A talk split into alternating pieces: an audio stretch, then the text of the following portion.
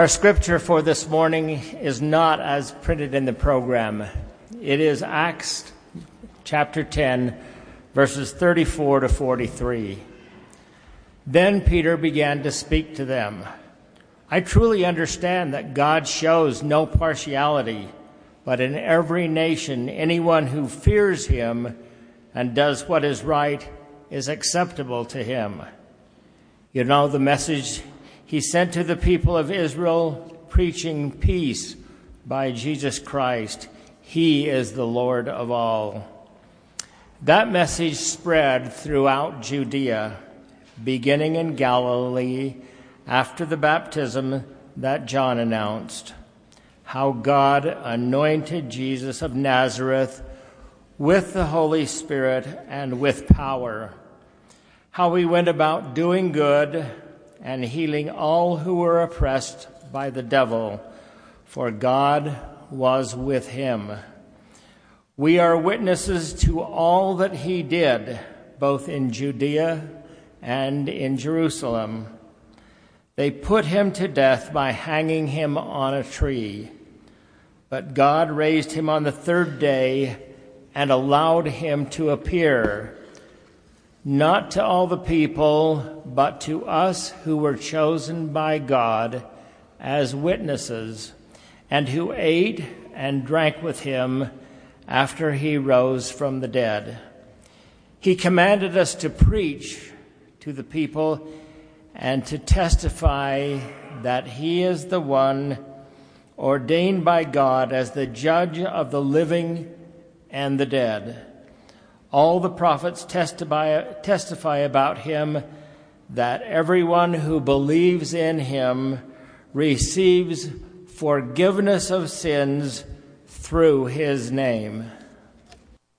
Our gospel reading for this morning is the 20th chapter of John, verses 1 through 19. Early on the first day of the week, while it was still dark, Mary Magdalene, came to the tomb and saw that the stone had been removed from the tomb. So she ran and went to Simon Peter and the other disciple, the one whom Jesus loved, and said to them, They have taken the Lord out of the tomb, and we do not know where they have laid him.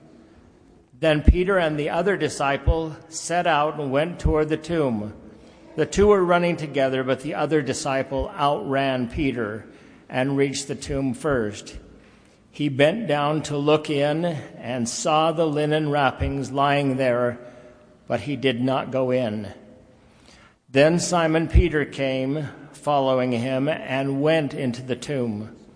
He saw the linen wrappings lying there and the cloth that had been on Jesus' head, not lying with the linen wrappings, but rolled up in a place by itself. Then the other disciple who reached the tomb first also went in, and he saw the tomb, and he saw and believed, for as yet they did not understand the scripture that he must rise from the dead. Then the disciples returned to their homes, but Mary stood weeping outside the tomb. As she wept, she bent over to look into the tomb and she saw two angels in white sitting where the body of Jesus had been lying, one at the head and the other at the feet. They said to her, Woman, why are you weeping? She said to them, They have taken away my Lord, and I do not know where they've laid him. When she said this, she turned around and saw Jesus standing there but she did not know that it was Jesus. Jesus said to her, Woman, why are you weeping? Whom are you looking for? Supposing him to be the gardener, she said to him, Sir, if you have carried him away, tell me where you have laid him, and I will take him away. Jesus said to her, Mary. She turned to him and said in Hebrew, Rabboni, which means teacher.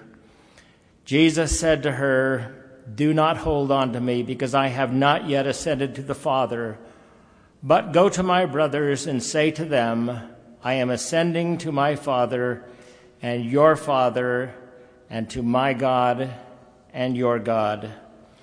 Mary Magdalene went and announced to the disciples, I have seen the Lord. And she told them that he had said these things to her. When it was evening on that day, the first day of the week, the doors of the house where the disciples had met were locked for fear of the Jews. Jesus came and stood among them and said, Peace be with you. So here we meet Mary at the tomb. Uh, Mary, who was a beloved disciple of Christ. She doesn't get counted among the 12, but uh, she was as faithful, even more faithful than uh, some of the other uh, folks. I think she gets shortchanged a little bit, you know. But there is Mary, uh, the faithful disciple discovers the empty tomb, runs back and tells Peter, and then there's this squabble about who got there first, and this, you can imagine how this got played out, uh, you know, on the first and second draft of John, right? And he's, wait a minute, I was there first, and this whole thing. So they, that was the, that was the guy's squabble. In the meantime, they run, they come and they see, and they run back, and Mary is left there weeping and left there wondering what has happened. She has come to perform uh, her last honor to Christ, to anoint his body, to say her prayers, to leave her flowers, to weep at his tomb, and to mourn, and to wail, and to gnash her teeth. And the body is gone. Where have they taken her? Never occurs to her that God has done something. Where did they take her? What have they done with Jesus? And even when Jesus appears to her and says, What are you weeping about? She thinks he's the gardener. It's kind of, kind of a funny scene, actually. He, he, she thinks he's the gardener. Tell me where they have taken him so that I can go and mourn. That's only when Jesus gets personal, it's only when Jesus says her name in a way that is familiar to her, she realizes what has happened. And then she is told, Mary, do not hang on to me, but I'm going ahead of you into Jerusalem. And actually, the word here in Greek, hapto, uh, it, it has the tense of being an ongoing activity. So it really would be better translated, and I don't know why they don't do this, but it would be better translated Mary do not keep hanging on to me. Do not keep holding on to me. Let me go, in other words. And I thought that was an interesting it's an interesting thing Jesus tells her. Let me go. And yet, we're not called to let Jesus go. We're called to hold Jesus close. Amen. We're called to draw Jesus in. We're called to seek Jesus out and hold Jesus to ourselves. But I think what Jesus is getting to here toward Mary is the Jesus you knew, you need to let that go. Because I have become something else. I, you need to let go of the earthly Jesus and embrace the risen Christ something that you are struggling to imagine, something you are struggling to accept, something you are struggling to even comprehend or see. Yet, in order to make a meaningful life in me, you have to let me go, says Jesus to Mary. I was having a conversation with someone the other day, and uh, I was telling them that a good part of my job is talking people into doing things they don't want to do, like going to church and various other things. I feel like a dentist sometimes, actually. Like, you know how the dentist is constantly telling you to floss your teeth? Uh, you know, sometimes I think the poor, my poor dentist looks at me and just goes, For the love of God, floss your teeth! And sometimes I want to grab people and go, for the love of God, go to church. Pray. Read. Do something. I feel like I spend so much of my time trying to talk people into doing things they don't want to do. And it's not that I blame you. I mean, I really don't. A lot of it, you know, for many of us, we have grown up in a church that uh, when we when we think about that church experience, we think of condemnation. We think of alienation. We think of being left out. We think of feeling like there's something wrong with us. We think of not affirmation. Right? And so I don't, you know, uh, we, we've been harmed by our experiences within the church. So I don't blame you for not wanting to go. Another, there's a whole other portion of us that were, you know, grew up going to church or whatever, or tried it out a few times, and quite frankly, it was boring. Right? Can we, can I be honest? Sometimes church, a little boring. Right? And it's boring maybe because it doesn't really hit us where we live. Quite frankly, I thought church was boring. That's why I became a minister. I looked at the guy, and I won't name him, but I'm sitting there, 16. You remember when you were 16 and you knew everything? I remember sitting there, 16, 17, listening to this guy, kind of going, well, heck, I could do better than that. Here I am. so sometimes, you know, sometimes we walk away because, yeah, it just doesn't—it didn't say anything to me. And sometimes, sometimes we avoid a, a, a, engaging a faith community, engaging a deep and meaningful faith in Jesus Christ because we have a, a very uh, kind of early Sunday school notion about who Jesus is and what Jesus is about and how Jesus operates in the world. And, and maybe we even have maybe a very pop culture pop Christianity version of things. And so when we think about that, uh, you know, and we're Baptists, so, you know, that kind of goes double for us, right? When I say Baptist to people in the world, they had this whole list of things that they think of that go along with that. And, you know, if you've been here very long, you realize that most of those labels about what a Baptist is really have no place here at First Baptist Church. You can amen that. but we have, you know, when we think about church and, and Jesus and being a, being a follower of Jesus, we have this whole laundry list of things. And maybe we've come to a place in our life where, where those things do not reflect the values that we feel God has put inside of our hearts. And so we don't embrace a faith community. We don't embrace a, we, we don't dare say we're followers of Jesus. We keep our faith in our own way. A lot of folks out wandering in the wilderness, say, you know, out, out in the hills, taking a hike, they experience God that way, and that's nice and all. But what I say to that is it's no replacement for a faith community. A faith community. And I guess as I listen to Jesus say to Mary, let it go. I'm not going to sing. let it go, Mary. Stop holding on to me. Stop holding on to those things that you thought you knew about how God works in the world. Stop hanging on to that version of me that doesn't really fit the world we live in anymore or doesn't really fit your life. Let go of those hopes and dreams that were not leading you to real life, but leading you down a path that leads to death.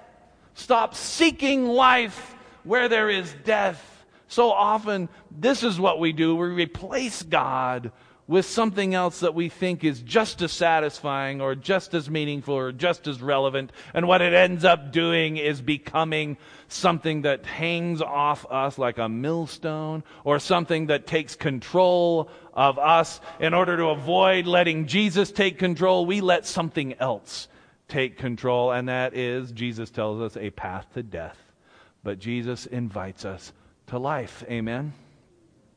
And I guess what I wonder today, as we come gathered here with all of these experiences, some of us hurt by the church, and some of us bored with the church, or some of us who feel like we've evolved past the church, some of us who've been hurt by versions of Jesus and versions of God, or, or bored by versions of Jesus or versions of God, or, or, or just not interested, I wonder can we experience Jesus all over again as something completely new?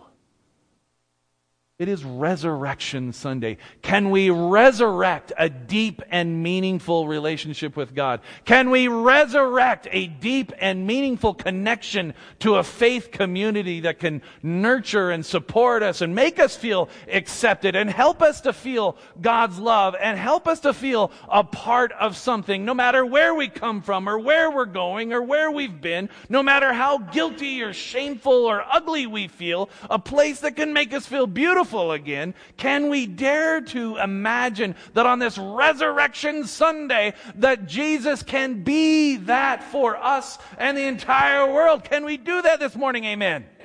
Amen. Amen. Amen. It is Resurrection Sunday, and I'm here again to talk you into something you really don't want to do to imagine a new relationship with faith. And I think if you explore, if you open yourself up, if you dare to imagine that there is more to Jesus than perhaps we're experiencing right now, or there's more to church. And I don't mean, I mean, we'd love you here at First Baptist Church, but I'm talking about a sense of connection to a community that, that is centered on faith. Right? That's what I'm talking about can we on this Sunday imagine that though we grew up hurt and wounded and made to feel shameful and guilty by the church, can we imagine that in reality that what can redeem that experience for us, what can overcome and overshadow, what can take the weight of that experience off of our shoulders is to experience a Jesus who is a liberator, a Jesus who takes those that guilt and that shame away from us. Experience a Jesus who says, I love you. I know all of your dirty secrets and I don't care. I love you anyway. I love you because of what I see you can be, that you, you in your heart of hearts want to be, and I want to help you get there. Can we imagine that? And we can, can we imagine a faith that's not boring. I, this is the one I don't get. I've never experienced a boring engagement with God. It, it just, it's never been boring. Well, church has been boring, but, but my faith has never been boring. Walking alongside the creator of the universe, experiencing the kind of security that comes from a deep and abiding relationship with God and a spiritual relationship with a community that's not boring. That is life giving stuff. Amen? And can we dare to open ourselves up and imagine that what an adult faith can give us is not only something that can transform our own lives and draw us into a deeper, more relevant relationship with God, but something that can transform the world around us. We are indeed the hands and feet of Christ anymore in this world. And as we live out our faith together, the world around us is transformed. It's my prayer that through this transformation, people won't be hurt by the church. People won't experience irrelevant things in their faith. They will have a faith that's alive. We will have a world that is alive with the sound of the kingdom of God singing out and drawing people into a new relationship. It is my prayer on this Easter that we can explode our imagination, that we can resurrect that experience of Jesus and make it brand new and let go of all those things that are keeping us from experiencing new life and embrace. Let us pray. God of new life, new chances, new creations, God of a new day, help us to experience this morning our own little resurrection as we examine the faith we've had and we explore the faith we can have. And may this church be true to its calling. May this church strive to be a reflection of the kingdom of God that draws in people to love and be accepted and affirmed in who they are, who they have been created to be in you. We ask all of this in the precious and powerful name of Christ. Amen.